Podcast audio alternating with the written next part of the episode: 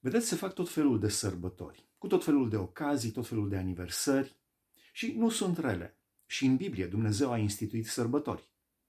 Dar spune la un moment dat în prorocul Amos, în capitolul 5, de la versetul 21, spune Dumnezeu, Eu urăsc, disprețuiesc sărbătorile voastre și nu pot să vă sufăr adunările de sărbătoare.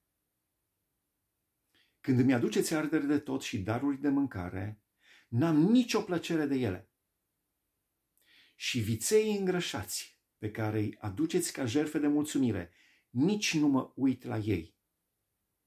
Depărtează de mine vuietul cântecelor tale.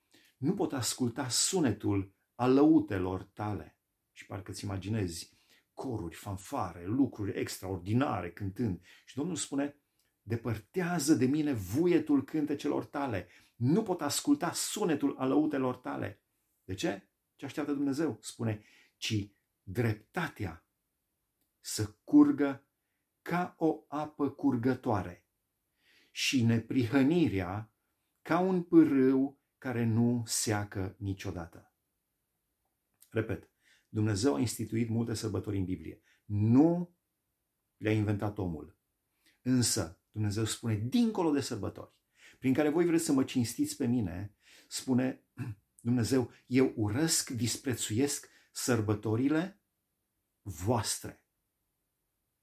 Este vorba despre sărbători care le faceți pentru voi, ca să vă dați voi mari, cum cântați, cum vorbiți, cum interpretați, să, și nu este vorba despre mine. În plus, spune dreptatea să curgă ca o apă curgătoare. Adică dacă este nedreptate acolo, degeaba fac sărbătoare. Și neprihănirea, ca un pârâu care nu seacă niciodată. Neprihănirea, adică lipsa păcatului, sfințenia. Deci dacă trăiește comunitatea respectivă, adunarea respectivă în păcat sau este păcat acolo, nici vorbă să primească Dumnezeu sărbătoarea respectivă, sărbătoarea aceea. Deci spune, sunt sărbătorile voastre și sunt lipsite de dreptate. Adică voi trăiți în nedreptate și în păcat. Și din cauza asta spune Dumnezeu în uh, Amos, capitolul 5, versetul 24, dreptatea să curgă ca o apă curgătoare și neprihănirea ca un pârâu care nu seacă niciodată, adică să fiți sfinți și drepți și cinstiți și corecți înaintea Domnului. Altfel, urăsc, disprețuiesc sărbătorile voastre și nu pot să sufăr adunările de sărbătoare. Așa spune Domnul.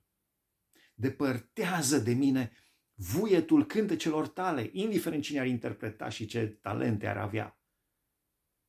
Nu pot asculta sunetul alăutelor tale la tot felul de instrumente, de, cum spuneam, fanfare, de tot felul de instrumente. Nu, depărtează toate astea de mine, spune Domnul. Ce caută Domnul? Este dreptate, neprihănire în Duhul Sfânt.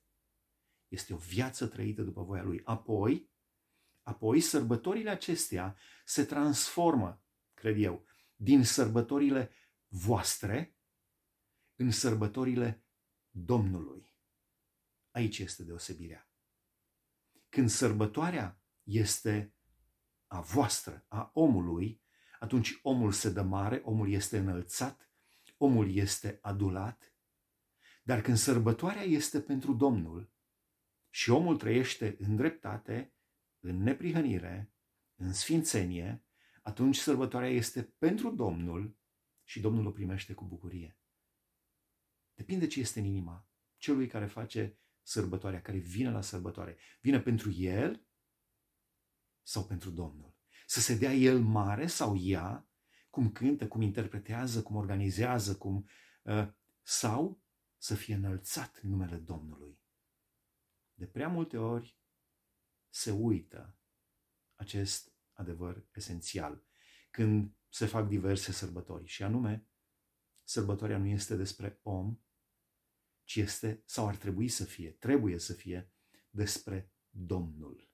Astfel încât Domnul să nu urască și să nu disprețuiască sărbătorile și astfel încât Domnul să spună depărtează de mine vuietul cântecelor tale și nu pot să ascult sunetul alăutelor tale. Doamne, ajută-ne ca închinarea noastră să-ți fie plăcută ție.